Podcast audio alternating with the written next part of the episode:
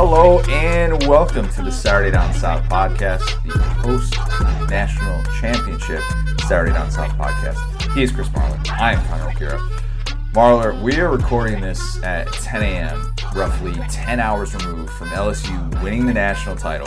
Five hours removed from the national title. That game took forever. That game did take forever. My question is how many LSU fans are still drunk as of us recording this right now? And maybe even people listening to this on Wednesday morning. I I would say most, hopefully most. I mean, there, we'll share some stories about our greatest celebrations from championships. Um, I know I would. I just I want to say how thankful I am that I'm not waking up in a hotel room with a Clemson fan like after the national championship game like last year at 7 a.m trying to record this damn podcast. That was the worst. That was an adventure. So neither of us were were in new orleans for this game. Unfortunately we were watching it from our respective homes but that's totally fine. We're recording this the day after because that game ended at what like 12.30 still had column to write. That would have been an extremely late night. Nightmare. so apologies if you're listening to this a little bit later but we have a full recap of this game. This game that, you know, kind of went the way that we kind of, uh, that at least it, and I'm not trying to say this is like a pat on the back. It kind of had a similar flow to what I thought we would see, which was Clemson comes out like gangbusters. I said Clemson was going to go into the half with a lead. That yeah. ultimately didn't happen, but it was LSU making the right adjustments and winning this game and capping off a season that I've just never seen anything quite like it, and we're going to get into kind of the goat yeah. discussion and all of that oh, a God. little bit later. But you know, this was the ending that we kind of saw coming for the last couple months, where Joe Burrow is sitting there, um, you know, joining in while the band played neck, and LSU celebrates a national championship. Like, what more fitting end can we have than that? It was, it was all the things that we thought were going to happen. They finally came to fruition, and it couldn't have. Like, I, I told Ali this beforehand, and, and I'm glad you brought up the fact that you were wrong about the halftime because she brought. I was up. wrong. She said that she listened to the podcast the day She called said, me out. She said not only was he wrong about that, he was also wrong about Portland. And and so you guys have know, some. Next time you're in town, man, you whew, yep. man, you're in trouble. Um, no, I, you know, it was one of those things. I think with the game itself, there was a part of me that was like, oh boy, a little bit nervous, a little bit nervous here because Clemson did come out like gangbusters, but it just goes back to how does a team stop this LSU offense for 60 minutes? You just don't. Yeah. You just don't. You just don't. There's no way around it. And so with this win, you know, everybody's been dissecting the resume, and I, you know, we're going to talk a lot about this this subject because it is so relevant. But a 15 and 0 season in which you beat seven teams who finished in the AP top 25. Shout out Texas for sneaking in the top 25. Did they? Really? So back Texas. Oh yeah. Wait, course. I haven't seen the final top 25. Who? Yeah. Who made beat the number 10? two? So they beat number two. Oh yeah, Bama made the top ten. Don't worry. Bama, uh, Minnesota made the top ten as well. Minnesota's, Minnesota's ahead of Bama, huh? No, no, no. Bama's at number eight. So LSU beat number two, beat number four, beat number six, beat number seven, beat number eight, and then also with the addition of the Auburn win um, and, and then the Texas win as well. LSU. What's more impressive than that, real quick, is that that's seven teams also that were ranked in the top forty in defense.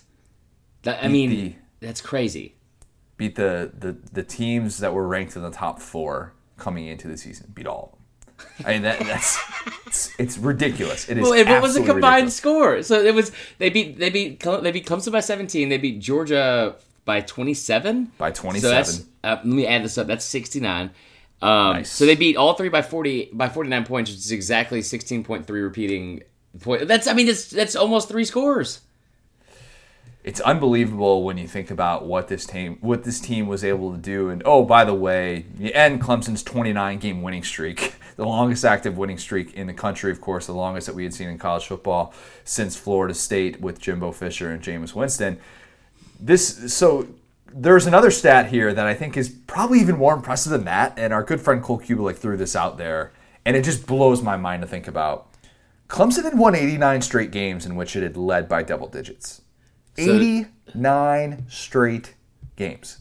I, I think one thing that I want everyone to remember from this, and as a Falcons fan that had to watch the Super Bowl, um, you know, and and then other teams that have blown leads, Clemson blew a 17 to 7 lead. And I don't want that to be lost. I want everyone to remember that because this team that we all sat here and you could just that golly all shucks Dabo Swinney just on the sideline smiling from ear to ear because because I think he knew I was wrong about the field goal kicking. Now I think he, knew, he, early on he didn't he didn't choose to kick a field goal, and I'll, I'll just I'll, t- I'll tip of the cap on me on that one. He missed the first two drives doing that, pinned him deep. He hits a 52 yarder, which is outrageous. Um, and he's like, "Man, I'm having the best time of my life." And then from that point on, Coach O put the clamps down. And I remember looking at Ali. I said, "What if like?"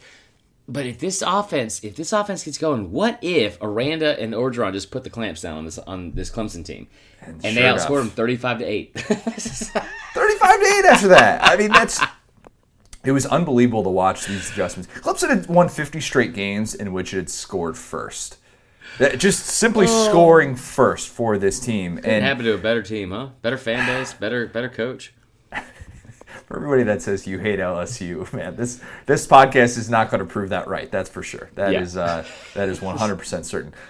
I, I, think early on in this game, when we were watching this 17 to 7 start, and LSU was just backed up in its own territory, and they, they punted on the first possession for the first time since since the Auburn game, where they that was the first time they didn't score an opening yeah. possession touchdown since that Auburn game as well. And the first time that they had trailed since then, first time trailing by double digits all year. And and you know, how are they going to respond to this one three seven that Brent Venables Brent Brent Venables basically just copied from Kevin Steele, the Auburn defensive coordinator. And it looked like LSU's offensive line wasn't going to pick up these blitzes. And then all of a sudden it was like, all right, we're good. We're gonna yeah. get. I, and I thought, you know, I know he's my guy, and I hype him up more than maybe more than anybody. But Clyde Edwards-Helaire, those two runs that he had, where he got the eight yards and then, or it was like a four yard play where he fought for extra yardage and then he picked up that first down.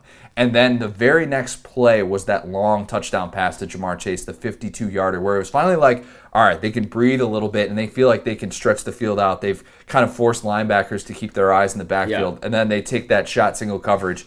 And that was all she wrote. So here's a question for you, and I'm being I know that I'm romanticizing this, and, and I, I just flat out, you bring up the thing about me hating LSU because I think I think we could all agree after this season. There's one thing you know about Chris Marlar he hates LSU. Um, no, I, I have not been this amped for a game that didn't involve my team and I don't know how long. Ali Ali was like very same. early, dude. V- very early, Ali was like, "You need to calm down." There, there's, there's Lauren said the same thing. I, I, Lauren was in sure, the other room. I'm sure. Oh, really? yeah. So Lauren's in the other room watching The Bachelor, and there was that play where where Burrow had the. It was like a, a slip. He like scrambled, and then there was a really long um, reception, but they called it back because yeah, of pass interference. First, first drive. And I like I like basically like yelled at my TV like, "Oh my god, that's ridiculous," or something like that. Not not talking about the penalty. Yeah, I'm just talking about the play itself. Yeah. And Lauren's like, Lauren, Lauren comes in and she's like, "Are, are you okay? Like, what what happened?" I'm like, I, I, need to I need to chill a little bit. I need to yeah. just dial it back. And but th- it was that kind of game. Sounds like the same because I was over here not using curse words at all and just totally in within myself and and not screaming. Because so it, it, it, like I I'll just be honest with you, man. I I don't like Clemson. I don't like I, all this. I used to beat you? that. Oh my god, man! I, I used to I used to always always go to bat for Clemson. Talk about how it was my favorite game day environment, how I, have gone there for so many so many different games, and and the fans used to always be nice. And last year, this is not because Bama lost to him last year, because Bama didn't lose to him; they got their ass kicked by him. But like, I've never seen a fan base. You know, they talk about this whole thing how the SEC sucks because they you're always cheering for the SEC, and no, no other conference does that. And it's like I've never seen a I've never seen a fan base give it to an entire conference about one score in one game so much as I did this offseason with Clemson. And it couldn't have had, like, I was so fired up because I wanted to see LSU do what we had seen them do to every other team all season long, whether they were from the Big 12, whether they're from the SEC, yep. or wherever Utah State's from. Like, you just, you knew it was coming. And, and yeah, I, I was, I, I, didn't, I didn't, uh, there were a lot more four letter words, I think, flying around the, the walls of, and of and rooms of my house than yours, but it was it was like it was it was a culmination of something. It's like I'm trying to think of like it, it's almost like when you're taking a final or taking a test, but it's but there's way more way more on the line, like where you know you're prepared, you know you think the outcome's going to be. you're like, all right, if, if, as long as this is the study guide is correct, and, and I know I know the answers, I, I studied, I'm prepared, we're ready to go. I, I know what the outcome should be. And then for like a brief moment, you're like, oh god, there's like there's there's like some some some like little concern early and it was like no this is a breeze. This is what we came this is what we've seen all season long. This is what we should have expected. That's a terrible analogy but that's what it is. No that's fair. This is the best coaching staff in america and the way that they the way that they responded.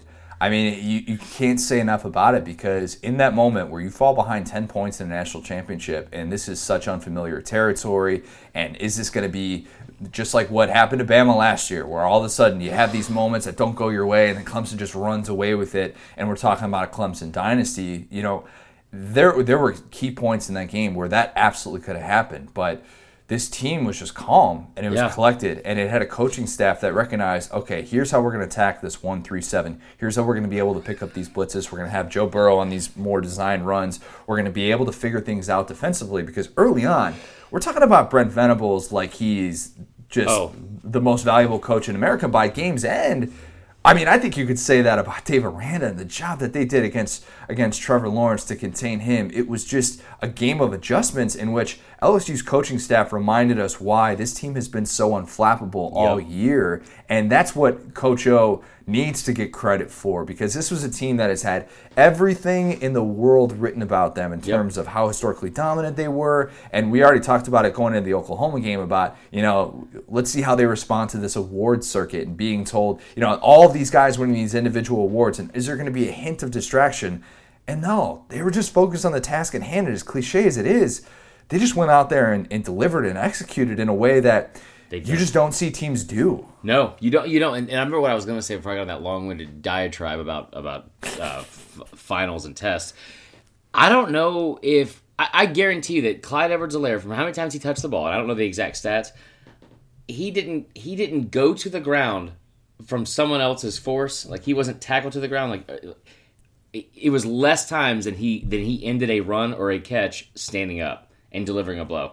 I, I honestly, I thought like I don't think he got tackled more than three times all night. It, it was it, that bowling ball and just him running through around and, and over people. It was awesome. It was awesome. He had over 150 yards from scrimmage by game's end. It was so good down and the stretch. the too. under. And he preserved the under too. That, that's a that's a really good point. Um, I, I w- watching this game I, I texted you after, or, or, no, you texted me actually after when it was 17 to seven and Burrow had that that QB draw on the five yard line, and it was exactly like what happened against yeah. Auburn, where when we were there, and I, I called it out to you and Mickey Jeremy, shout out to Mickey, and I said QB draw right here, it's going right. to happen. And then in that Auburn game, it did, and that was kind of what what what allowed you know LSU to relax when they converted in the red zone. And in this game, it felt like it had a similar impact where Joe Burrow calling his own number was just so key at so many different points in that game. And, you know, the fact that he was able to settle in and, and realize that he had a an obvious mismatch on the outside. Ja'Marr Chase was oh dominating oh AJ Terrell all night. They I mean, want to guard him, I guess. Like they... They couldn't. They couldn't. and we asked the question for the entire 16 days leading up to this: Can Clemson's defensive backs stick on these LSU receivers? No, no. And you know what? You you saw that play out because that was so one-sided. And Ja'Marr Chase even had that play where he dropped that ball in the end zone where it just hit right off his shoulder pad on the perfect throw that Burrow had, and it could have been an even bigger night yeah. for him. But it, they couldn't stop him. They had no answer whatsoever.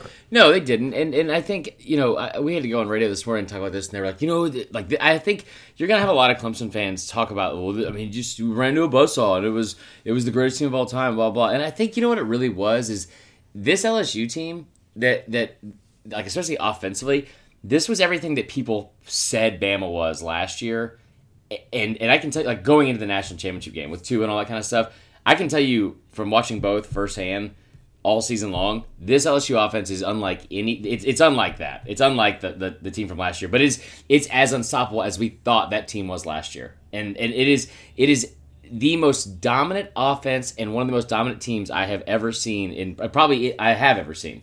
It, I say you you can put them up there with 2001 Miami, and we'll get to like all the comparisons, all that kind of stuff. But I don't know of another defense that would for 60 minutes is going to stop the LSU one. team. Clemson was, Clemson was Clemson number was, one. We broke down all these numbers. Clemson was number one in almost every. They were one or two in three of the four major st- statistical categories, and they had a ten point lead. And they sacked Burrow five times. They did all the things you would think they were supposed to do. They copied Auburn in that defense, which should come as no surprise because Clemson is they? basically just Auburn with a lake anyway. It's the same exact thing. They've stolen most things from them. And I tell you what, at the start of that game, you look at Clemson's mascot, and he looked a lot more like Mike. And Ugh. he had he didn't have the crazy eyes, and everything seemed fine. And by the end of the end of the game, as somebody said on a Facebook group, he looked like a deranged stuffed animal that you pulled from a house fire. And it was it, that's I think that's the best way to describe that entire team. And and, and like Trevor Lawrence, incredible quarterback.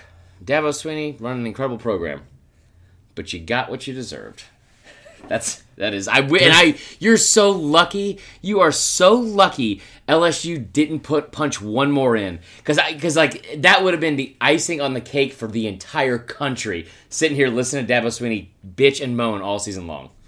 It became America's team LSU did for a variety of reasons and you talk about Dabo and wanting to get that respect, and he, the, you know, the, the storyline came out before where he was telling his team, "Hey, look, we're we're Rocky going into Russia facing it, didn't like facing that. Drago." And, and, and a lot of a lot of people would tend to disagree with that because, in my opinion, it was the other way around. LSU yeah. was America's team that everybody was everybody was rooting for in this game, and there's a reason that we talked about this LSU team so differently than, than Clemson, and just because we hadn't seen anything quite like this. Now we've seen really good offenses, and you know it's not going to go down in terms of uh, points per game as the most historic, historically dominant offense that we've ever seen. But you you hear people like Kirk Herbstreit, who's I mean, he's seen everything. He's yeah. seen every big time game. He's been up there for like this is somebody who's been at the forefront of college football and has consumed it nonstop for the last 30 plus years.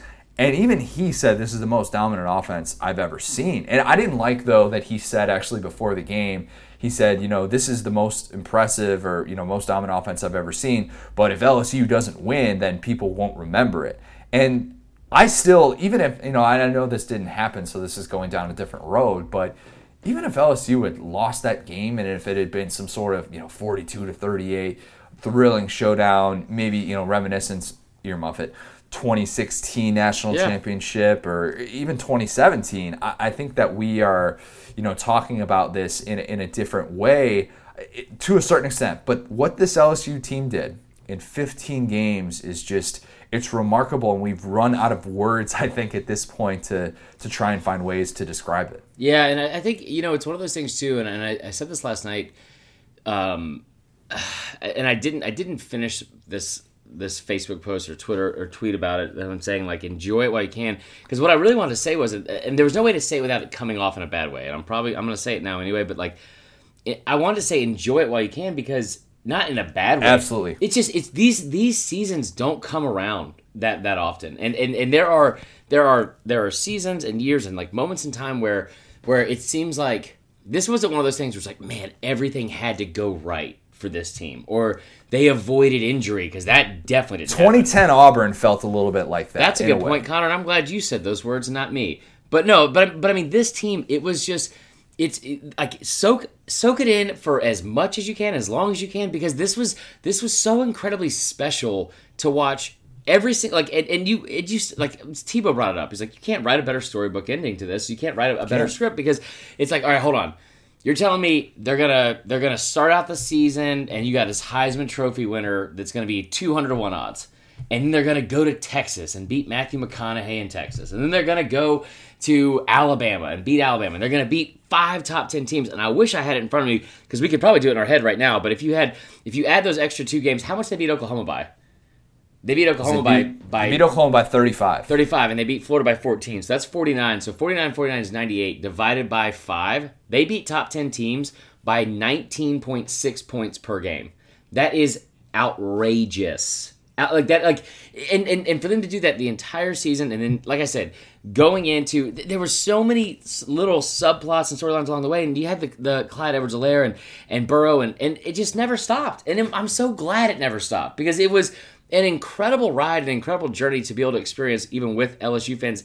If you're not an LSU fan, it, they did. I think they. This is gonna sound so lame, but I'm gonna say it. I, they just captured America's heart, man. They really did. They did. They did. They this did. cold black heart did. sitting here inside under this Oregon State Beavers dry fit. Uh, you captured it, guys. And uh, the discussion immediately began afterwards Good. about Joe Burrow and, and, whether or not it was the greatest season that we've ever seen from a college football player. And there was talking to talking to Cole Cubelic this morning. He was hosting SEC this yeah. morning. Amazingly, after he went on SVP last night. I mean, that guy's been a machine lately. He's been yeah. everywhere. And talking to even him because he has always banged the drum. Look, 2010 Cam there's never been anything like that. And he made the comparison about how, you know, just like Chizik always brings up about how no players on that team were uh, on the offensive side of the ball were, were drafted, you know, didn't have a single catch from a, another player on that roster in the NFL or a single carry, whatever it was. And all those things led you to believe that, yes, what Cam did is just so impossible to replicate. And Burrow obviously had more talent around him. But even Cole was like, this is the best season I've ever seen. Without a doubt. Of any player. And there are, there are certain moments where you just kind of realize it because watching that game last night where he throws, Burrow throws the touchdown pass at the end of the first half to Thad Moss, where Thad Moss is just standing there in the end zone waiting for it. And Burrow takes a shot to the ribs, just gets demolished on this hit where, where Clemson brought pressure. And he's coming off the field. He tells teammates not to touch him. Yeah. And he comes out in the second half early on, and, and he's laboring. He did not look like himself. And all of a sudden, you're wondering, man, is, is this how this story is going to end with. Joe Burrow not being at 100%? And then he starts calling his own number and running. And as Herbstreit says, he plays the position like a linebacker. Yep. And pretty soon he's stepping into throws and making these big time plays downfield and it's all good. Yeah. And that sequence is just a reminder that his confidence, his toughness is so unmatched. And these little moments like that, just like last year against UCF, where he responds to the blindside hit on the pick six and he just takes off and he takes his game to new heights.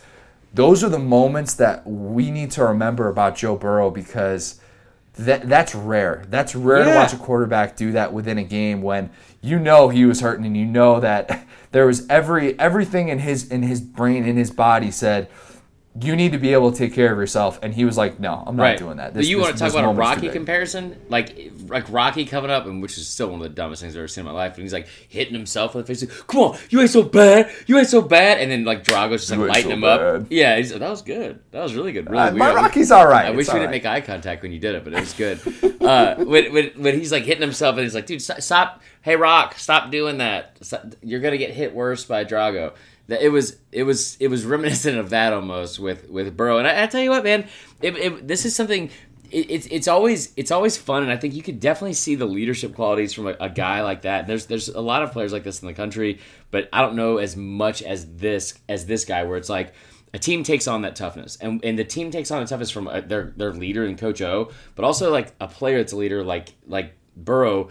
You saw it last year. Like like some there's there's been people that have brought this up nonstop, and it was like from this moment on, when UCF took that cheap shot in that game, these are his numbers since then. And and I know that seems like kind of far fetched, or maybe it's like a, it's an unfair starting point of where, but I don't know if it is because it's it's like ever since then he's been he's been incredible. He's he's just been incredible. And the last game, the last game that he lost, that A and M seven overtime game was, in my opinion, one of the most impressive games of his career. Yeah. Everybody's going to forget about that because it was a loss and it wasn't part of this magical 2019 season. But go back and watch that game, and you'll be like, "Oh crap! Yeah, why did we not realize that this guy was going to, well, to be really, really special?" And, and you know, there's several times last night, Herb Herbstreit brought up the fact that this offense was archaic, and I thought that was such an imp- like a, an important word for him to bring up because when he said archaic, like, like a lot of people will say like that's you know maybe it's a stretch, maybe it's an exaggeration or embellishment or whatever.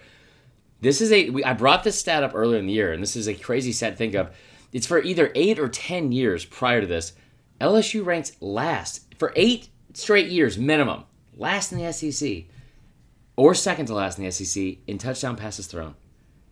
Think about that. They had sixteen. He had, Go ahead. He had he had Joe Burrow this year had more touchdown passes than LSU had in the past four seasons combined. And he, and he broke that I think a week or two ago, like like I, I, like a couple games ago. This wasn't this game. Gosh. I mean, it's just it's it's nuts to think about, and it's it's it was, you know, I was I was on in Charlotte this morning and talking to, to Mac and T Bone or whatever from from mm-hmm. that that station. It's ACC country, and they were talking about how like should the Panthers go out and get Joe Brady? And I'm like, it's not first off. That's what they're.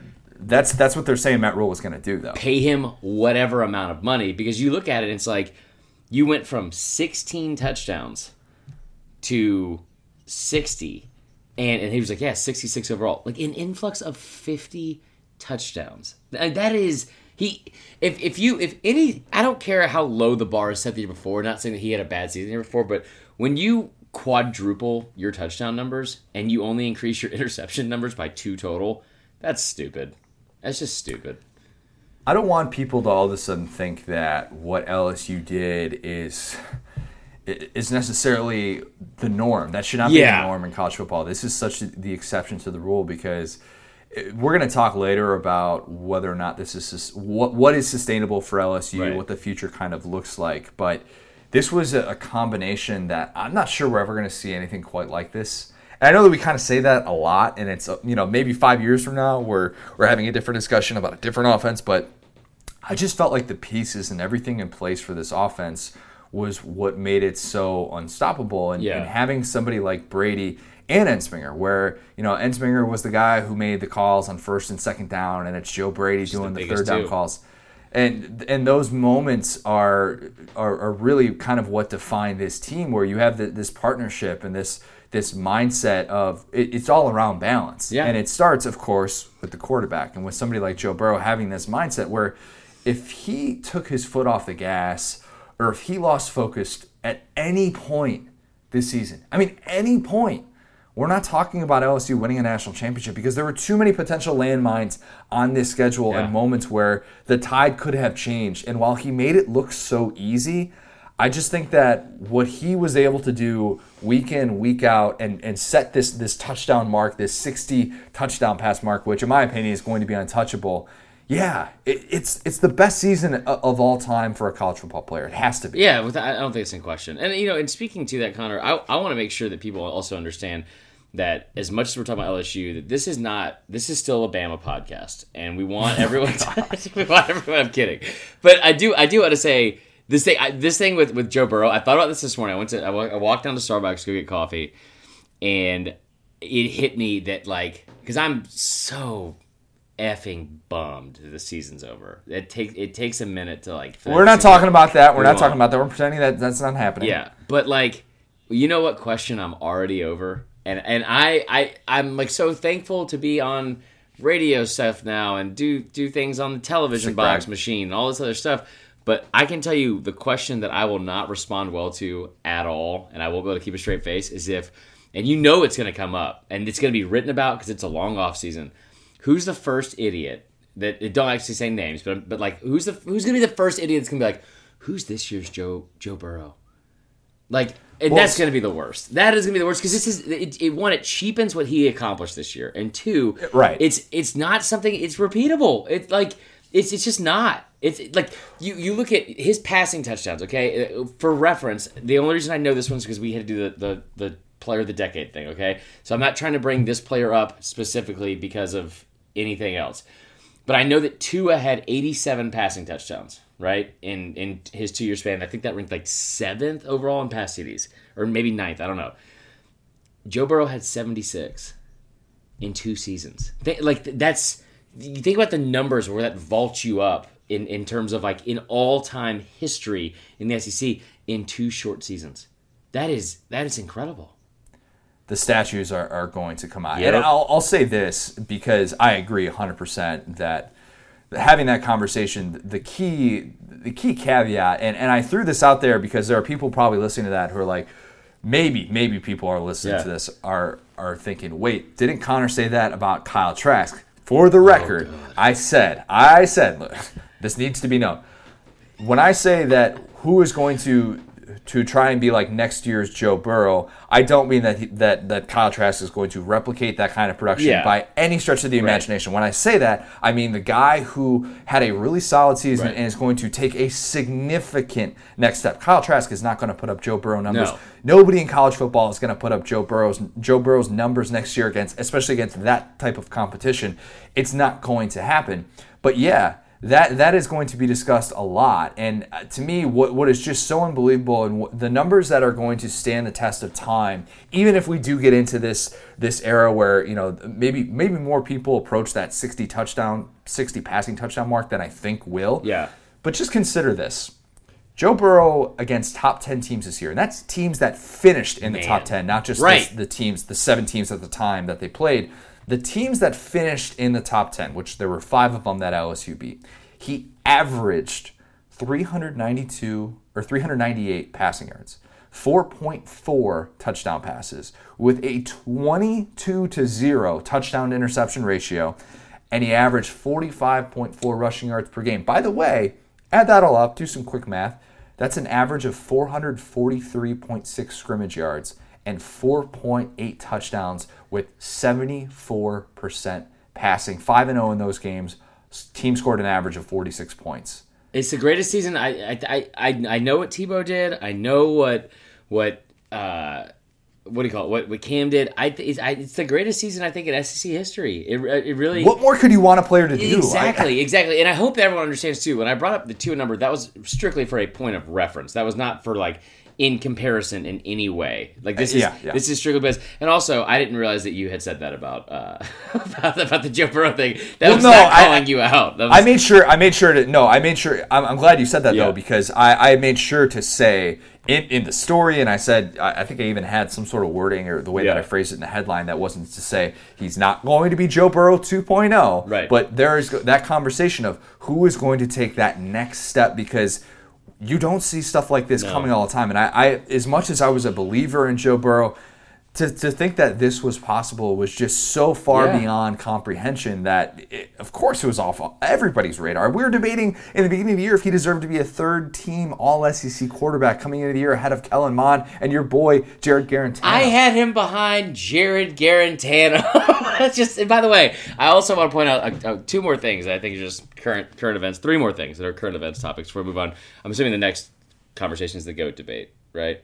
Oh yeah. Okay. Oh, yeah. So let me say three things. One, happy birthday, Pastor Patty Sue. She turned sixty today. Speaking, Joe Burrow threw one touchdown pass for every year she's been alive, which I thought was a really sweet gesture of Joe. Nice tribute. Appreciate that.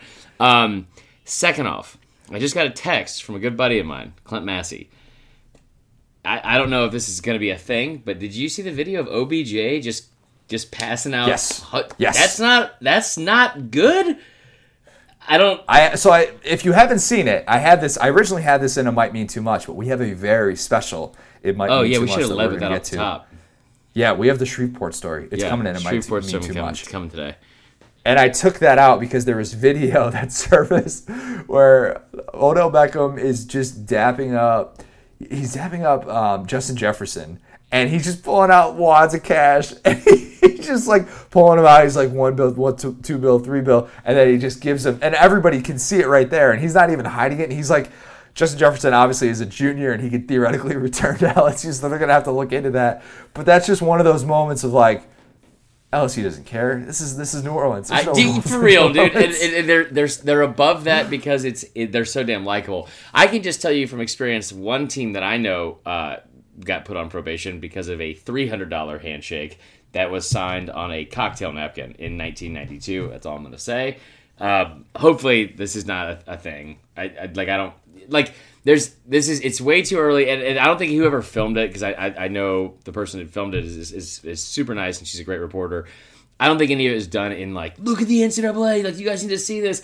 Nothing, yeah, nothing yeah. needs to like shed light on anything bad. I just thought it was hilarious that OBJ was just out, just like so just making it rain, It just like like you've heard of like a hundred dollar handshake. It's like an eight hundred dollar handshake. He just it was it was it was funny. And then the last thing I wanted to say is something I forgot. Uh, it was what were we just talking about before this? It was very important. Talking about Tim McGraw's performance beforehand. No, we were. That was we were uh, not. rough look for my guy. we Tim. were not going to. You know what amazes uh, me about Tim McGraw, and it always will, is how he's able to fit in those jeans. What what, what size pants are those? Like twenty nine. He is about as in shape as any person you will see. Yeah. In, in, in the entertainment business, he is. It's impressive. It's impressive. I'll tell you what. I don't remember exactly what I was going to say, but I, I will promise you this when as soon as I remember it, I will interrupt whatever you're saying to make sure I bring it That's up. fine. Okay, there you go. I would expect nothing less. It'd be weird if you didn't. You're, uh, if you just kind of paused and waited to, to say that at the end. It's fair. It'd be very, very ex- off-brand for you. Get excited! The Shreveport story is coming in hot. Yes, it, it is coming, but there are a few things that, that I want to discuss just to put a bow on all things LSU. The GOAT debate. I wrote this last night, and I had we had talked about it before for weeks leading into this. And sure enough, it was a very popular topic of conversation before and after LSU won. The greatest team in college football history. On the 150th year of college football, we see this type of a national champion who is the most battle tested national champ of all time. Yep. Because the stat that I keep bringing up to show that is LSU beat six teams that finished in the top 15 of the AP poll. 2001 Miami had three. 2004 USC, three such wins. 1971 Nebraska, 20, 2018 Clemson, also three wins against teams that finished in the final top 15 of the AP poll. And 1995 Nebraska, which, yes, won every game by at least 14 points. And of course, Florida fans earmuff it, Oh had a pretty lopsided national championship win. That Nebraska team beat four teams that finished in the final top 15 of the AP poll. That to me is what separates this LSU team. Yeah. That's that that's not going anywhere. That that's enshrined. Football's going to change in the way that we talk about it, but in terms of beating elite competition and looking the part, that's as good as it's ever going to get right there. Yeah, agreed. It's hold on. It's, so we're talking about they beat six top fifteen. They beat Six five top in 15 the top the eight. final. Five in the top eight. That that is the number right there, which is like, well, first off, they're one of the top eight, so you beat five of the other Yeah. seven. You beat seven. Sorry, Oregon Ohio State. Yeah. You didn't get a chance to play against LSU this year. I, I just like I don't want to keep going off on on math and, and numbers today, but that is what is that? Two seventy three. So seven seven twenty. Seventy three percent. It's seven. It's it's seventy two point seven percent of of of like the entire top eight was or top seven was beaten by them. Like that that is outrageous. It's, it's I, we've never seen anything like this, and I, I was looking forward to Clemson to give them like the benefit of the doubt because of they they have three top fifteen wins. Their fourth was against number sixteen against A and M uh, in a road game, which is still great and all that kind of stuff. I, yeah, we've we've never seen anything like this. And, and, and like I said, you bring up those five wins against the top eight. They were by an average margin of victory of 19.6 points per game. The final top eight. Final. Not just oh, they at the time that they played because initially that was going around because the seven top ten teams that LSU beat, and that stat was getting thrown around, and the haters were jumping in and saying, oh, well, it doesn't matter where team's ranked at the time they play. Okay, there's all your there's all the numbers you need about the teams that ended up. And Cole Cubelic had this great stat about all the teams that LSU beat and how they won this bowl, they won this conference, like battle tested over the course of time Yeah. And to, to be able to to win and go 15 and 0 in a year like that where if if LSU was 14 and 1 and let's just say that they still made the playoff but they had lost to Auburn Yeah. or something like that we can't have this discussion No. we, we can't but it's because they went 15 and 0 and that that to me separates it from the the even the 95 Nebraska team Yeah. which yes, incredibly dominant, but they went 12 and 0, and that was a team that was actually number 89 in the country in passing, and they just ran the triple option and was content to Corey say, Schlesinger oh. right down your throat. yeah, we're just going to have the biggest, best offensive line. And LSU, the balance and what we saw from this team is amazing. I know that there are people who are going to say, well, 2001 Miami had more, more pro talent. That was just an NFL Yeah, team. sure. That's that's not what's being debated here. Right. That's not. And we can have that's a totally separate discussion, in my opinion. And we'll People have it are in the say- Yeah, well, I'm sure we'll have it in the offseason. People are going to say, well, that 2001 Miami team wouldn't have been run over by Vandy or Ole Miss. Nobody talks about Miami scoring 18 points against Boston College or the two point win they had against Virginia I think it Tech. was 19. Nobody talks Was about it 19 that. to 13 or 19 to something like that? It was, I think it was 18 to 7. Yeah, it was something stupid. it was, it It was really weird scores. Like, It was, how'd you get 18 it was where? Ed Reed uh, took the ball from his own player and ran it back for a touchdown, and then somebody over pursued, and he, he he. I remember watching that game on ABC. It was it was a great game, or maybe it was CBS, because that was like weird back then when they had like they still had Big East, which I you know was always the anyway anyway. They're bringing. Shout out Big East. Are they bringing the Big East back? Did I dream that? You dreamt that. Damn. Dreamt that. God, I got real excited about that because I was just thinking, like, maybe it was last night I had that dream because that, that was the best basketball tournament anyway. Let's focus on football. My bad. Um, yeah. I, I think this is the greatest team of all time in terms of in terms of dominance. There's no way to look at this team and look at like most balanced team on offense and defense. Nope. It's hard to look at a team, and I know that this doesn't matter as much, and people are going to get mad when I say it it's hard to look at a team like that gave up 400 yards rushing to Ole Miss and think this is the greatest team ever that had some of these quote unquote defensive issues. But I will tell you, when they got healthy, we saw everything they were capable of. And even when they weren't healthy, which is for what we later found out a majority of the season, basically two thirds of the season where they weren't fully healthy. I mean, you we don't talk about it enough. The injuries for LSU. The way the way that they finished. The way they finished. in my so opinion, indicates strong indicates that. What Trevor Lawrence was trying to accomplish on Monday night, like I said earlier, somebody who was 60 minutes away from having the best two year start in the history of college football. Yeah. Guy who had never lost a start before. And imagine the conversation that we'd be having about Trevor Lawrence oh if God. Clemson had won that game against that LSU team. And I think Dave Aranda just deserves all the credit in the world because Trevor Lawrence in the second half looked like a player that we he looked worse than he ever has before. And I know he had kind of a slow start to the year where he's making he's you know he's throwing interceptions and stuff like that, but the overthrows that he was having in this game and trying to test the, these these LSU defensive backs on the outside, it didn't work after it did early on. Now I know early on he attacked Kristian Fulton and Kristian Fulton just had a, a rough game uh, yeah. early against in the first two very half, good receivers. Against two very good receivers, and they were winning those matchups. But he responded after that game or after after that rough start. And here was the the pass interference that was called back. And after that he was really really good. Stevens was lights out. And i don't know if derek stingley allowed a completion. Okay so that is one he, he, he he allowed one and it was in a zone coverage and it was in the third quarter. And i, I wanted to say this earlier and I, I wish that we would have given more light to this. Derek stingley is the best corner in college football. It's not close. He shut down half the field last night. And and yep. and delpit he had times last night where he looked bad.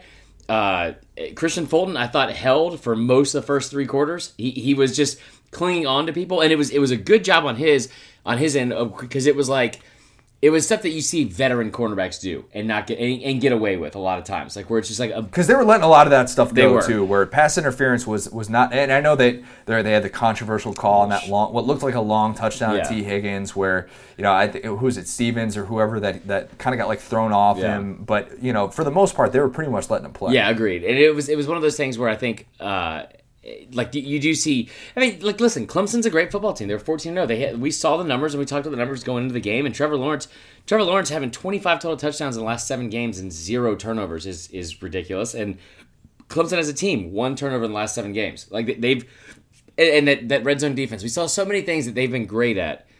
It was amazing sitting here, and, and, and the reason why I brought up the Ole Miss stuff and, and the stuff at LSU early on is because I, I was wrong for sure about this defense, thinking it was it wasn't very good because I think it, when you look back on it now, the only answer and the only thing to look like to to to pin on something like that happening is that they must not have been healthy because when you hold teams like Clemson to under 400 yards, especially when you're up by that much in the second half, when you hold when you hold teams to like like Oklahoma to under 100 yards rushing and they haven't done that in 53 games, Trevor Lawrence didn't have a touchdown pass. That like That's amazing. that is amazing. And, and, and Derek Stingley, I don't remember anything happening even close to his side of the field. And you know, it was what was impressive. And I read this stat before the game was in 12 of 14 games this season. I think it was Pro Football Focus. Trevor Lawrence had a touchdown pass on a vertical route like of 30 yards or more where they just basically throw like they, they get they get a, a, a, a safety over the top and they get the, the defense they want they're going to throw it deep. Because you got two guys on the outside, Justin Ross and, and Tee Higgins, who are big physical wide receivers that go up and get a football. They they tried that so many times last night, and a couple times it, it, it like it came. I wouldn't say a couple times. I think it happened like once, and they got a couple pass interference calls. But they tried it over and over and over again, and you saw this defense. They, I mean, they Etienne never broke off anything big. I, it, like his long was 29, but it wasn't anything. I thought they should have relied on him a little bit more. Probably so. I, they probably so, I guess. But I mean, every every phase of the game, Clyde Edwards-Helaire, 16 carries, 110 yards. He outperformed Etienne. Joe Burrow. Joe Burrow had 18 incompletions. I guarantee you that's that's I'm pretty sure that's one less than he had the last two games combined. I mean, like he 18 incompletions, and it was still less than Trevor Lawrence. Trevor Lawrence was under 50% completion. It looked everything looked like it was difficult for, for Trevor Lawrence, and to me, that's that's what is going to make this LSU defense not necessarily take away from this team's status as the greatest all. of all time. If you if you pinpoint that game, and if there if there is that debate moving forward where people clap back and they say, "Well, you can't call LSU the greatest of all time," I I think Trevor Lawrence and the way that he's going to continue to develop as one of the best college football players of all time, I think that's only going to add to this this what LSU was able to do in a 60 minute stretch and the adjustments that they were able to make. By the way, overlooked subject. Oh God. That college football 150 ranking. Oh my God. What in the world I, you know, went into that? If you're showing graphic, I'm sorry for yelling. If you're if you're showing graphics in color, then I damn sure don't want to see a black and white picture of whoever.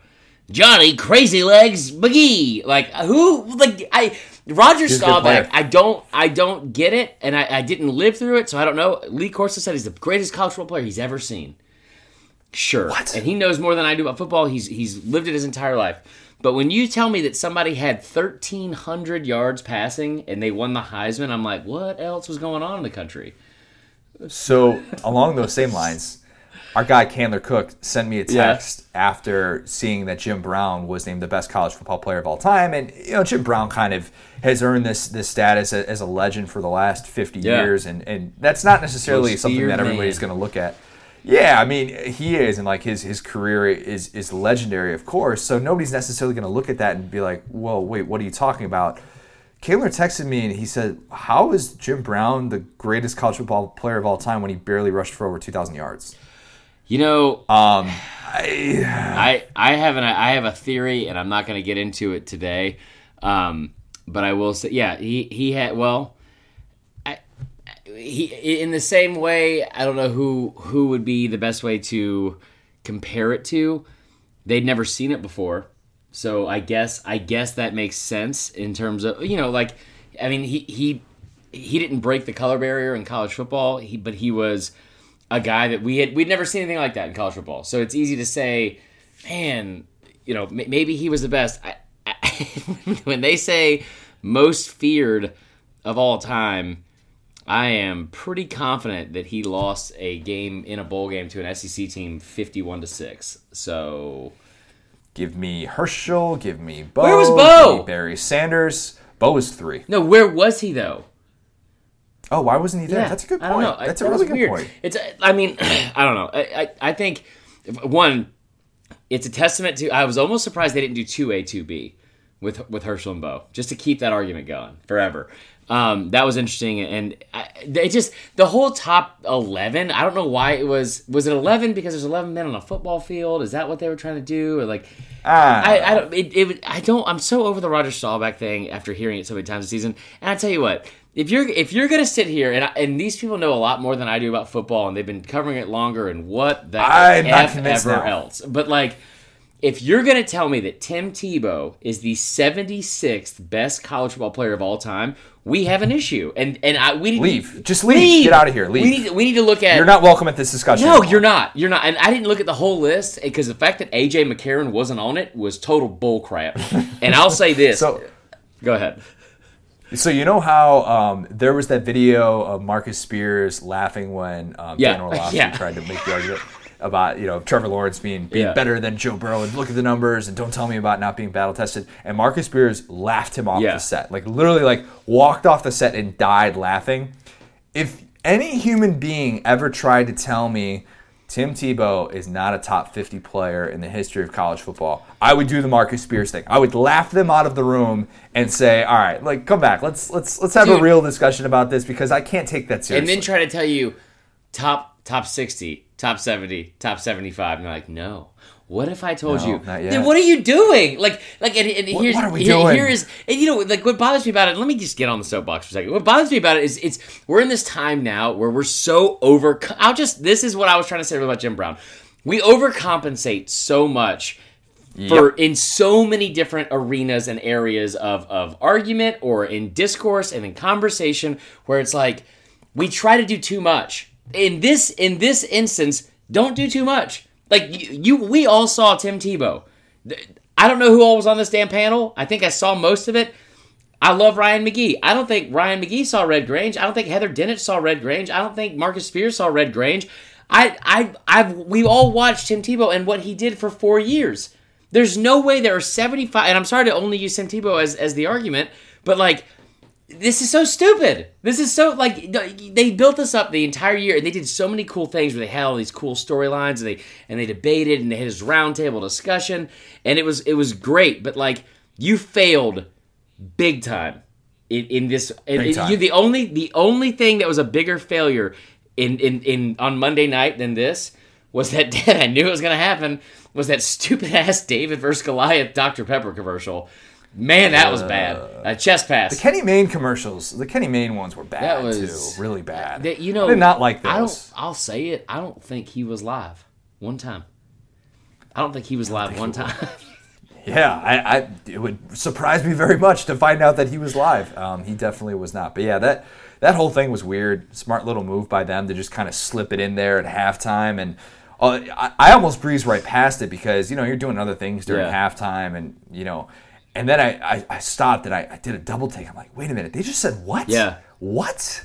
Uh, it's, me, and that, also, that you is, know, it's weird oh. too. You forget about because like, they they had a lot of these people had passed away, so you have you have like their their relatives.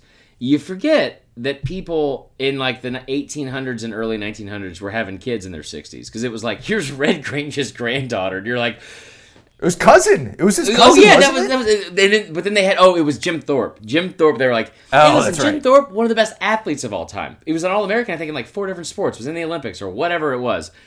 Don't tell me that Jim Thorpe would. You want to put Jim Thorpe on an island? Like uh, you know what I mean? Like against who? Like uh, like let me run routes against Jim Thorpe. Let me, let me run routes against Jim Thorpe and see what happens. I just I just I, it, it makes it blows my mind. But yeah, it's that is crazy. You forgot that, that people were having babies in their 70s and then dying like a minute later. It's just craziness. I don't get it. Yeah. Yeah. It's um, LSU, though. LSU obviously is not going to be added by the, the college football 150 people yeah. for for whatever reason. They're they're just going to totally negate this uh, this um, impressive year that LSU was able to put together. Do we have? I, and I don't I don't know the answer to this question. I'm legitimately asking this. Do we have Coach O? No. Coach O's not available. not available. He's not available. I, not bad. He's he's on Bourbon Street. He is on Bourbon Street. I you know here's the thing, man. I just had so much fun enjoying last night, and I forgot. Oh. No way. Oh, man. Oh boy. Queso, calm down. We got a guest. Got him. Got him. Gotta play my intro music. Dun, dun, dun, dun. Dun, dun, That's what I'm calling. That's what I'm calling. Let me tell you something today. Let me tell you what it's like to be a champion. Okay, I know you got to talk about Red Grange, Jim Thorpe, all the people. Jim Thorpe ain't got nothing on Derek Stingley at all, at all. Let me tell you something. You ever won anything in your life? What take? You ever won? you, you ever won? I have coach. I, go tell me. I you know what I did? I did. I won a contest one time when I was when I was a kid, and I got to you know go to Six Flags, and it was a lot of fun. And um, I, I can relate to you 100 percent right now. Of, I'll tell you right now. Almost every time I ask you a question, I re- I regret it. Almost every time. Craig, can I get? Can it back me up? Yeah, Coach. I listen. You're telling me, man. Craig, enough out of you too. God, let me tell you something. Dabo Swinney, what is what is a Dabo? Dabo. I think Gumbo, Dabo, it don't matter. Gumbo, whatever. Uh, we, we on a victory tour here. And, and I know we had this man to my right, Craig Great, great humanitarian, great American. Two things. He said Alabama gonna have a revenge tour season. Uh, uh, I mean, he said a lot of dumb things, but that that God, I don't know if you like cake. You talk about cookies all the time. If you like cake, that one take the cake. Word, word, take, like cake, take yeah. the cake. Uh, I'm gonna get out of here because we're gonna drink some bourbon for breakfast. What we do for the next 258 days to the next SEC championship or SEC football game. You guys did a tremendous job, did you? But you know, you know who did it one better. That that's, that's me. That me. we gonna get out of here. Y'all have a good one. Coach, that was uh, amazing. You smell Special. awful. You smell. Yep. I mean, you reek of bourbon, but it looks good on you. Looks good on you. Did you see the cut that he had on his forehead before the game? no, and you the most, know he's the most matter of fact thing ever. Slamming his forehead into a locker or yep. someone else's helmet, though. Erk Russell yep, style. That was that rolled off the tongue so easily when Tom Rinaldi said that. Said, "Yeah, Coach Joe got injured. Uh, that that cut came from trying to pump up the team uh, in practice before the game." And everybody's like, "Yeah, okay, that, that, yeah, obviously, next. Uh, what, what, else? tell me, tell me if it's not from that because Dude, that would be news." You know what I didn't think about? You talking about practice. Do you think that they would have won? Do you think Clemson would have won if they didn't have to practice in their hotel? It's a great point. People people are going to forget about that. People are going to talk about practice. How about the AI move that Justin Jefferson had? My goodness, that was filthy. I, you know, that it, was disgusting. Just just so we're all on the same page, real quick. We're all adults here. I'm I'm 33. Connor's 29. 29, soon to be 30. 29, soon to be 30. I'll tell you who's in charge of of just what what I've always known to be true. Who's in charge of planning your trips is your own damn team. So if you don't have a backup plan if it rains, that's not anybody else's fault. Fair there enough. you go, Clemson. Head Hope of Clemson Ops. The head of Clemson Ops is the reason that Clemson did not win the national championship. Let's talk about next year because if you're a Clemson fan, that's the thing that you are holding on For to real. and probably trying to trying to be able to, to move on. This is the thing that's that's helping you right now. Clemson is going to be the overwhelming choice to be number one in the country to start the 2020 season. And because this is what we do in this business, I did a way too early top 25. Oh, you can find it on SDS right now. You can go read it and tell me that I'm an oh, idiot. I'm going to in a heartbeat. By the way, just so, just so you know, there are two things that did happen already on social media. Just we need to have an off-season drinking game when I'm allowed to start drinking again. But we post all this stuff about Clemson losing the 29 and one.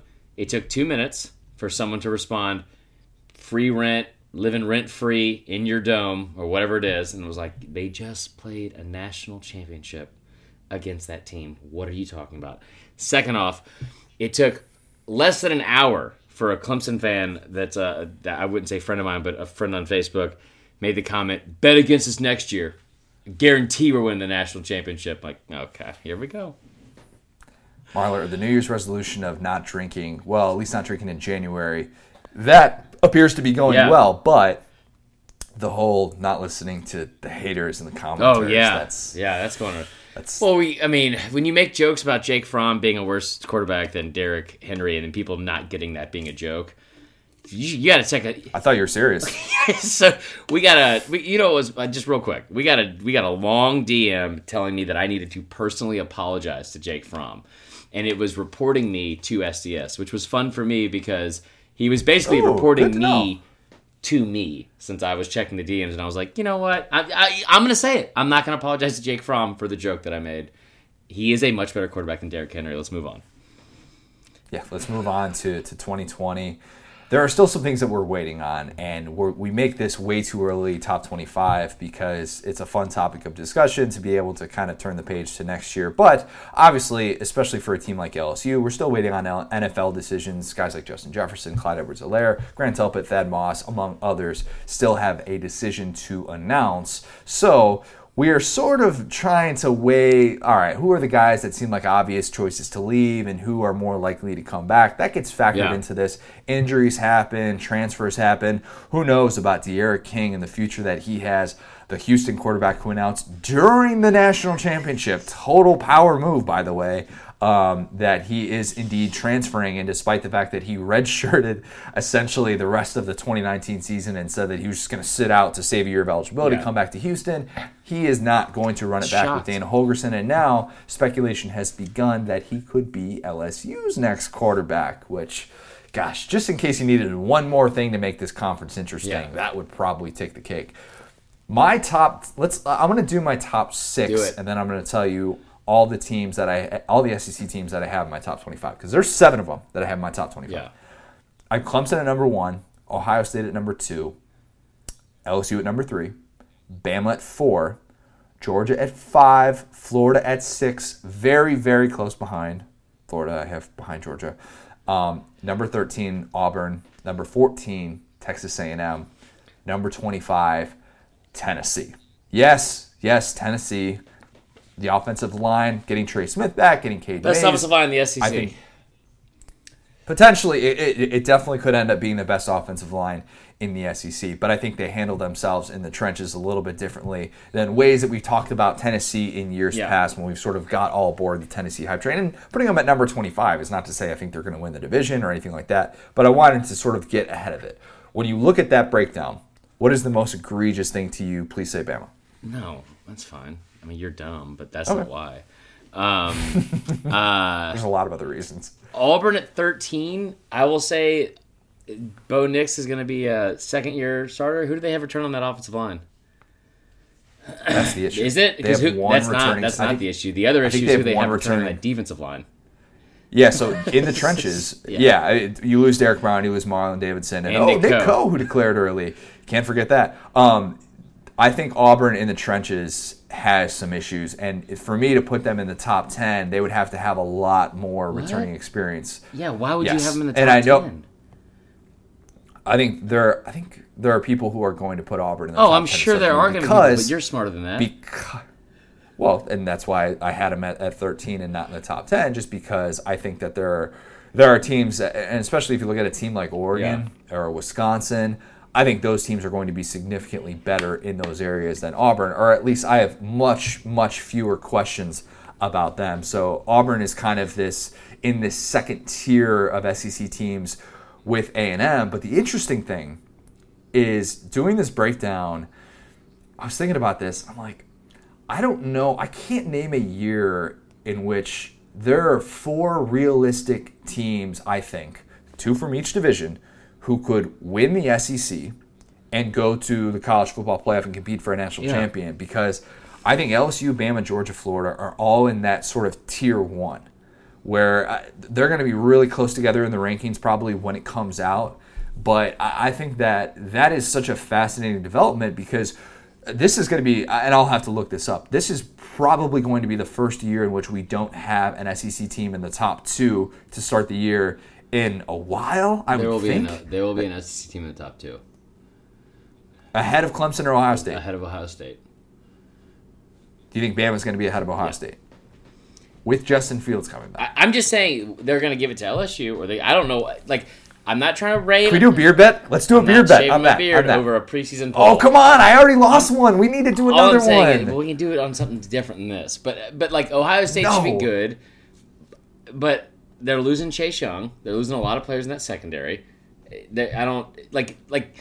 I, all I'll say is this: if you think that the SEC and a, and a program like Bama or a team like LSU, even despite all the people they're going to lose, isn't going to, I, I think LSU is too high here because of everything they're going to lose on defense. yeah, and that's that's a little bit of the to be determined. That's not, and that's not saying that this is not raining out. on anything that they were able to do this year or trying to to say they're not going to be good next year. I'm just saying in a preseason poll, if we're looking at it objectively, I think you you have a easy easy chance of sitting here and looking at a team like Florida, a team like Georgia, a team like Bama, possibly being ahead if if you're being objective over LSU based off the people they're going to lose. You're losing Joe Burrow. You, you're losing Delpit, the quarterback on both sides of the ball. You're, you're going to lose Divinity, right? Is he gone? Uh, I, I don't know. either way, either way, if he's not, he is. they're going to lose some players in the secondary. They're, they're going to lose Fulton. I tell you what, man, that Patrick Queen made himself some money last night. He was he, He was all absolutely over the field.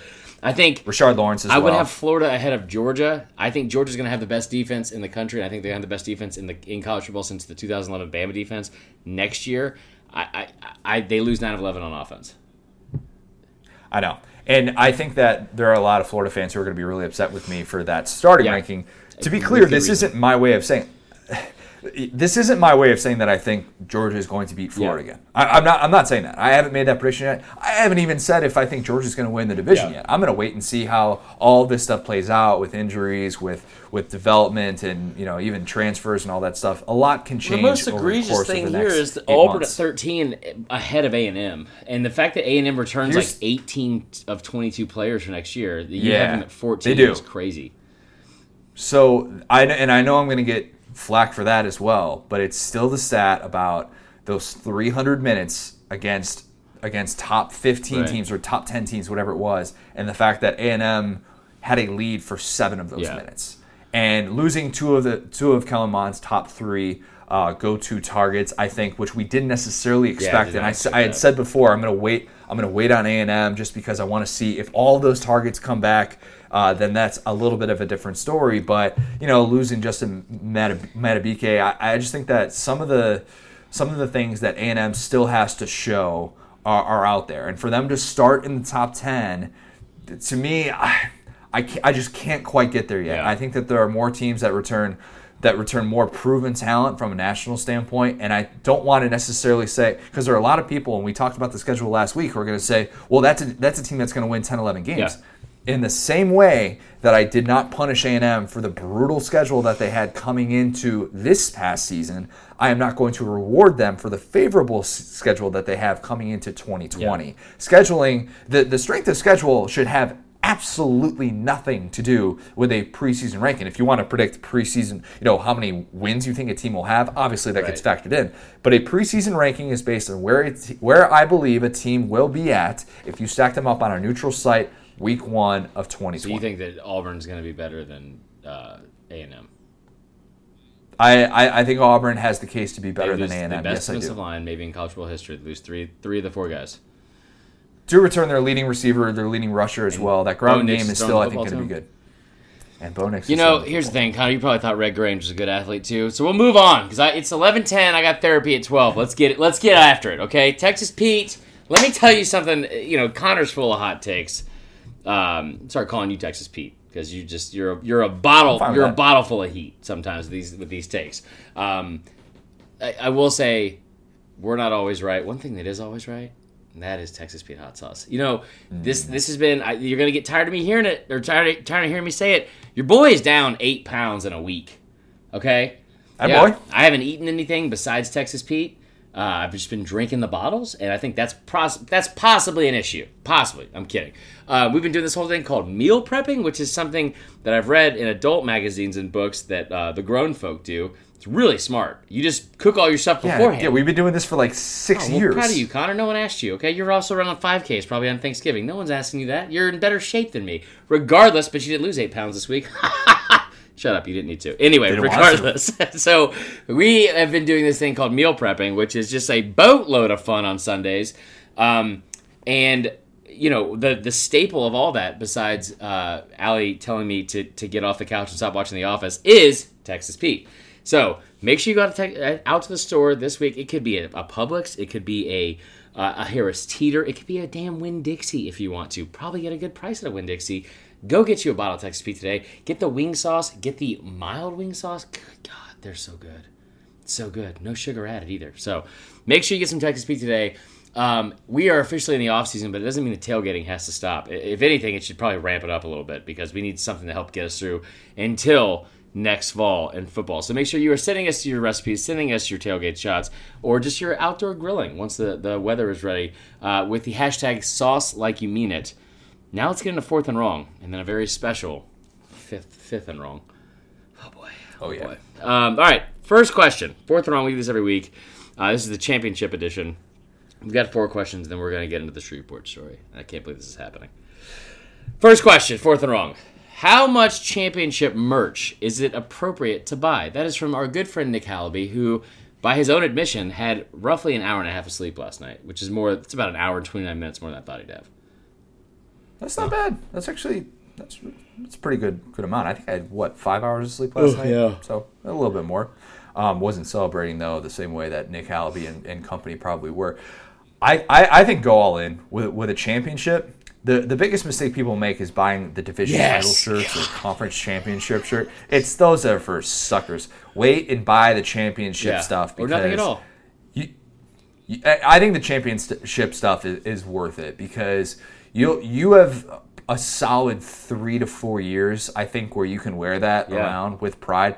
I still wear my 2016 Cubs World Series stuff all over Gross. the place. I have a Tervis that I drink out of every single day. That's Cubs World Series. I have a Cubs World Series hat that I wear all the time. That no, I, am just saying a hat in general. I'm wearing a Bears hat right now, but um, I think that the championship merch is is worth it. And it, don't think of it as like, oh, well, am I going to wear this 10 years from now?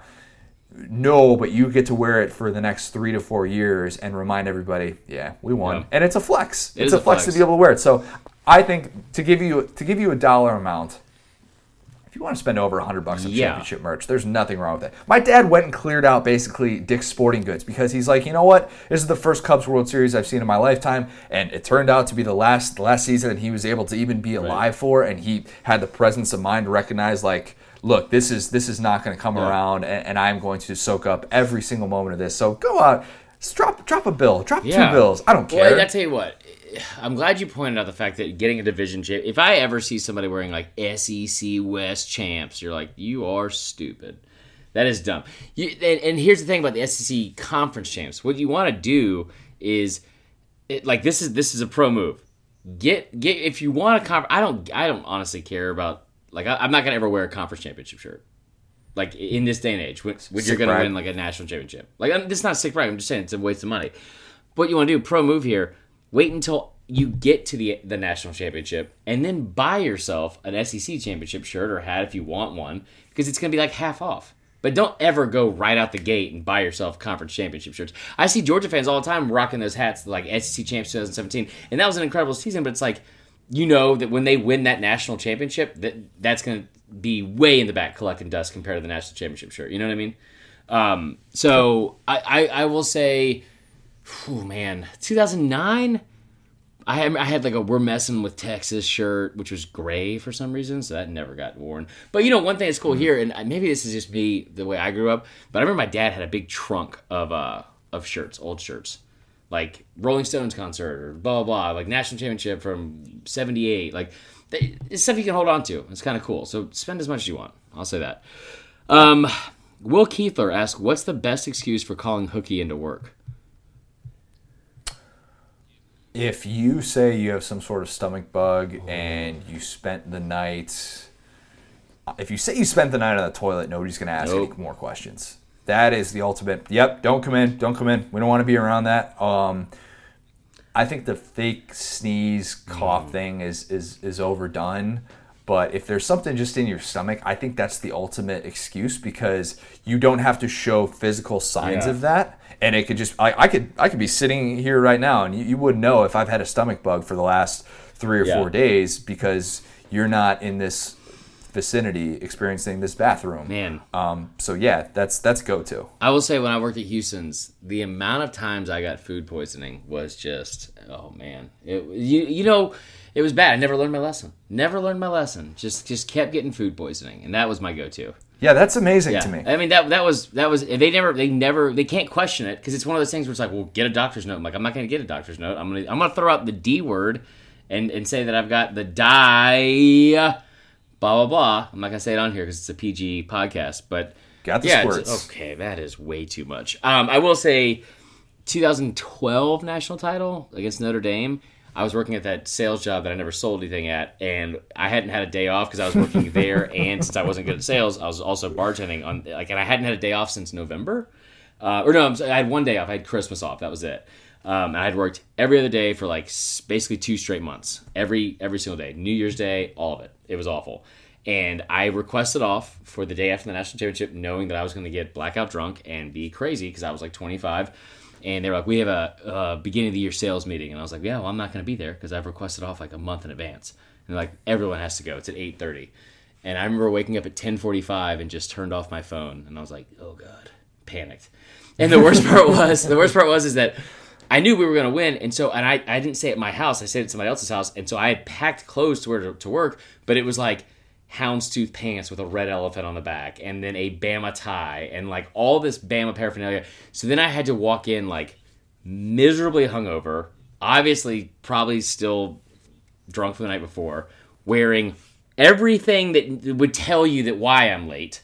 It was the worst. So I, I- yeah, that sounds pretty you want to you just just get get that cough going around one if you're gonna do that, but just just go go get sushi. Go get sushi and say that you you got food poisoning. That's it.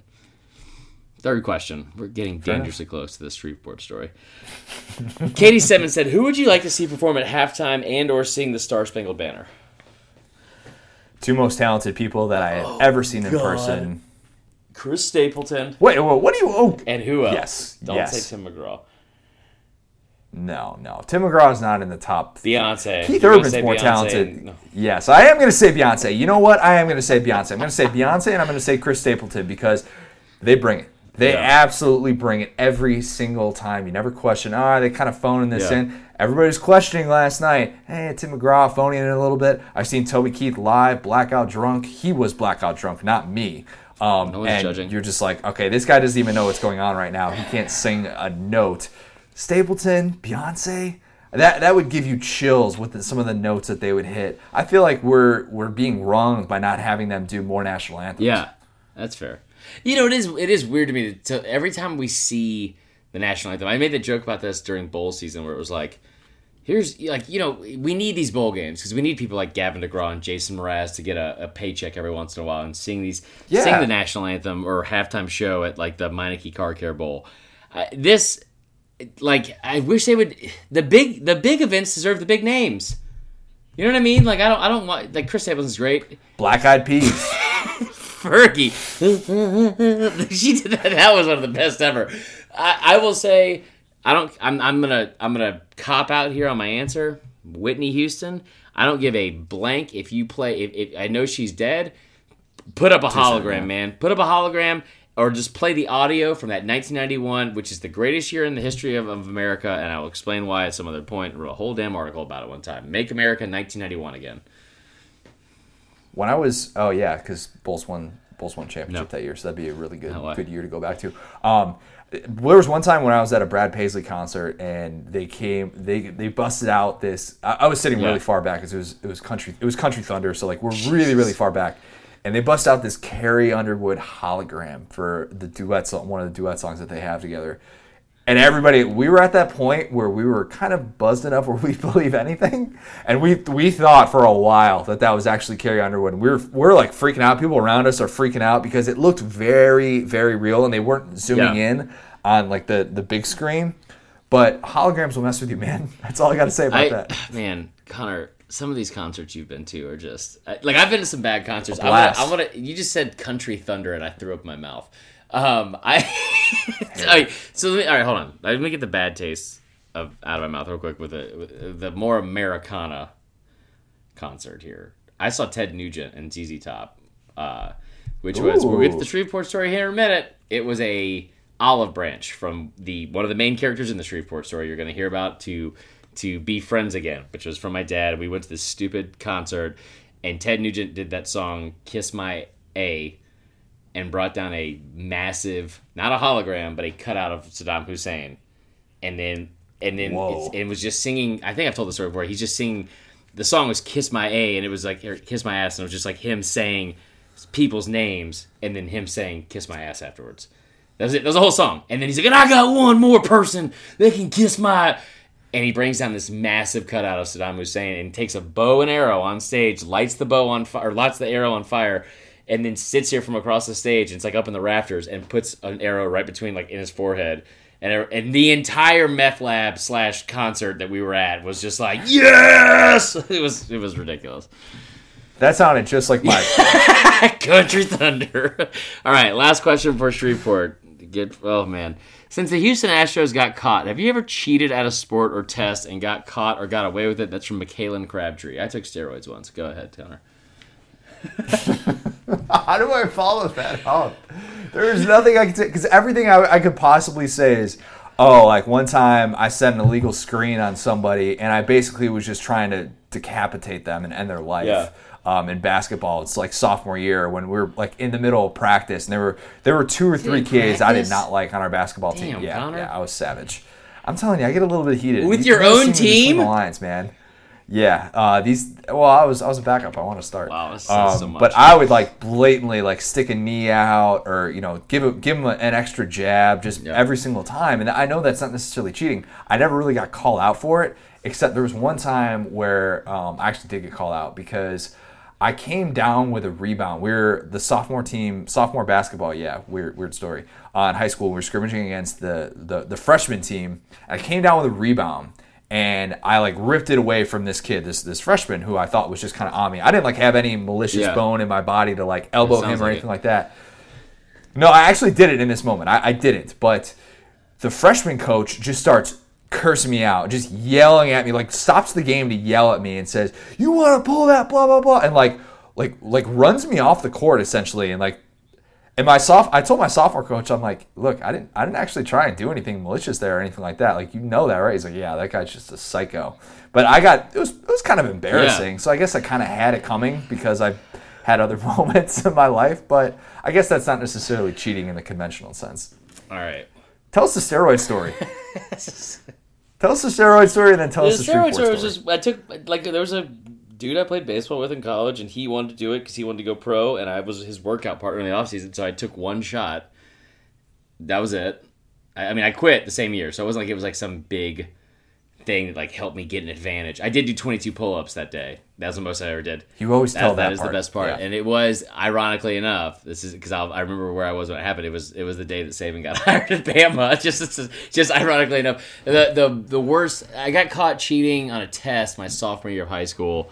The only reason I'm sharing any of this story is because we're doing the stupid Shreveport story, and now I'm starting to panic a little bit and just project on everybody. So this is shouldn't share any of this probably. This is I was a terrible kid back in the day, I guess. Um, I we had a person that got their I think I've told this before. They got their TI eighty three or TI eighty nine calculator, whatever it was. Sure. And you can put it on um, alphabet lock where you can just start hitting letters, and it'll.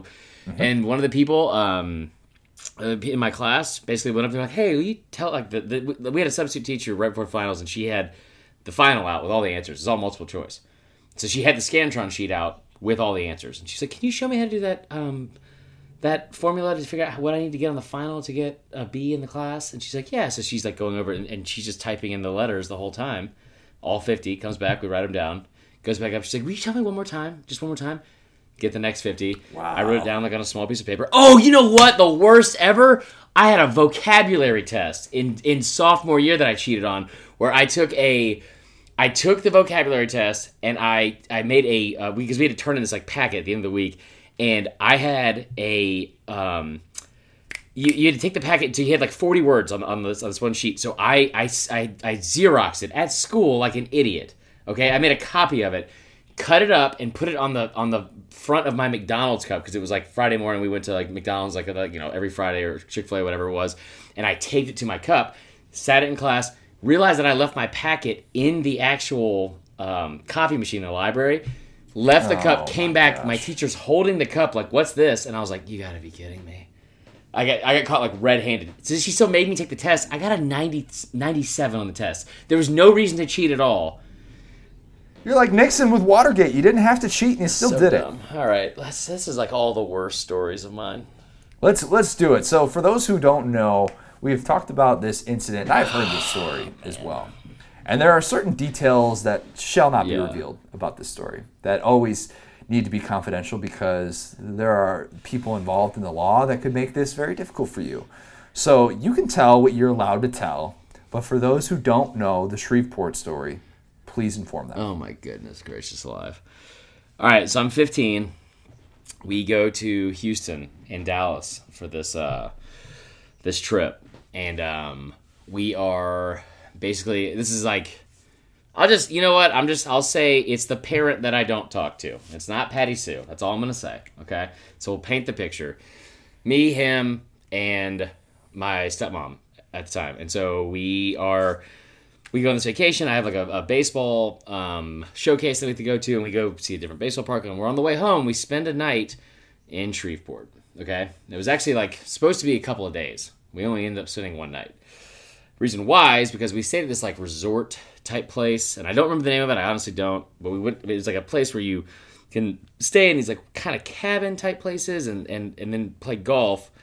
So we go to play golf, and I'm not good at golf. The person I'm playing with, which is my dad, he he's awful at golf, and and at one point he had he had a, quite a temper. Um, at one point we're on like the 12th or 13th hole and it's like a par three, and he's hooked a ball into someone's house, and all of a sudden somebody comes out on their patio and is screaming and hollering at him. And my dad he drops another ball to hit and hooks it again, and then gets like mad, hits another house. He gets mad at this guy screaming and hollering at him, like that's what affected it. Like, not my backswing. Mm-hmm.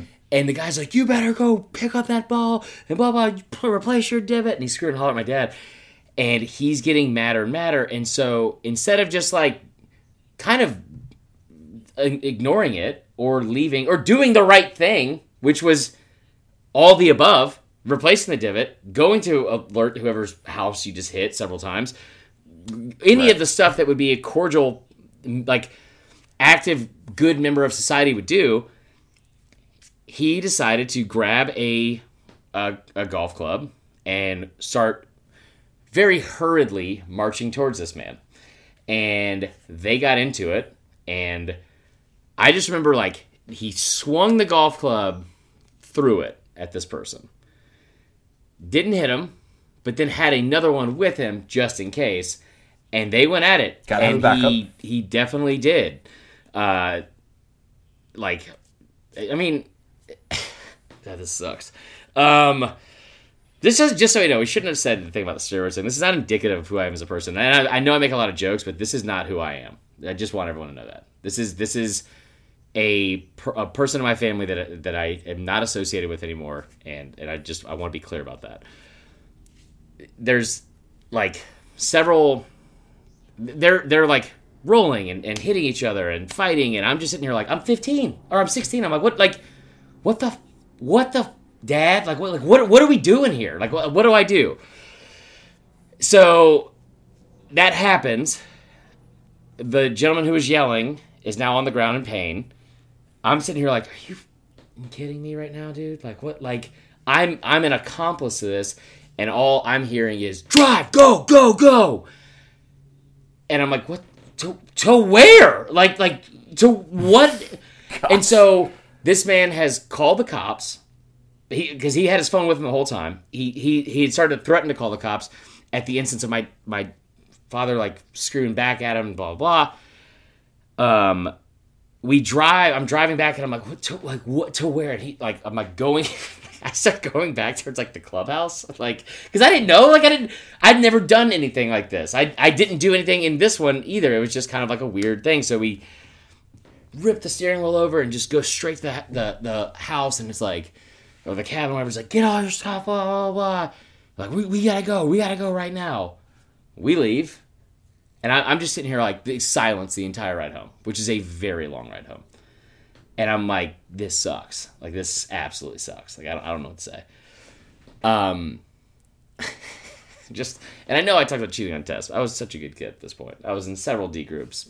Like, Pastor Patty Suit knows nothing of this. And I get home and I get a voicemail. We get a voicemail on like the landline because this is how long ago it was. Um, basically saying they had a call from the Shreveport Police Department, and it was like, "You need to call us and let us know what happened." And I'm like, "Yeah, yeah, absolutely, you definitely do." Um, and then we got like several follow up phone calls that were never returned. Um, not by me because I this was I was 16 and just like living this horrific nightmare of a situation. And and then we got like a letter saying there's like a warrant for your arrest in in Shreveport, Louisiana, for both of us, which was because you were an accomplice. You drove the getaway car. At 16, and to this day, it's I know we joke around a lot about it, but it's like it's one of those things, man, where ugh, we don't talk a lot about this person on the podcast for a reason, and this was uh, one of the reasons why, just because this was like a this situation itself wasn't repeated, but it was very toxic person that don't have any anything else to do with now, and uh, that is why I've never Shreveport. been allowed in Shreveport since then. Yowza, and that, folks, is the Shreveport story. If you there, there are going to be people who are gonna maybe not listen to the pod right away, and they're gonna say in the Facebook group, "Wait, he told the Shreveport story. He finally told it." Yes, that is the moment that you're gonna want to go back and, and, listen to. But this is a happy. It is podcast, a happy podcast. And LSU, LSU is a national champ. The SEC has won 10 of the last 14 national championships, and LSU fans are still drunk. Maybe they listen to this entire podcast while intoxicated. Shout out to you yeah. if you did that. Um, Sean Larkin, we know that was you. We definitely know that was you. Um, but thank you everybody for, for following along this year. This season's been just an absolute blast. We've said it before, we'll say it again. none of this happens with, without everybody listening. And we're going to keep you plenty entertained during the off season. Uh, we're going to have, and it just meant yeah. more sometime soon. I don't know what that is necessarily going to be. We're going to plan out the details. We're still working out what our schedule is going to look like. Maybe we'll do some stuff kind of putting a bow on the year that was. Still kind of just trying to figure out what exactly we want to do moving forward and what our regular schedule is going to be. I know last year we went down to one podcast after the national championship per week. We'll see if that's the schedule that we stick to. We've Got to talk to our bosses, the powers that be with all of that. But we will keep you plenty entertained. We promise that. Make sure that if you are not yet, follow us on all forms of social media, our Facebook group, as we always talk about, Saturday Down South Podcast on Facebook. Give us a like, give us a follow. Follow us along on Twitter uh, at the SDS Pod, at Vern Funquist, at CJ O'Gara. New Twitter handle is going to be coming in. I'm sure you're going to have an announcement really soon. All right, sticking with it. Sticking with the brand. Um, five star reviews if you have not yet please please leave us one just because it's the off season doesn't mean you need to take a break on leaving us a five star review subscribe if you have not yet to the saturday down south podcast coach o i know you're gone so i guess i'm just saying this tomorrow but what do we need to remember about the year it might mean too much we will talk to you guys again real soon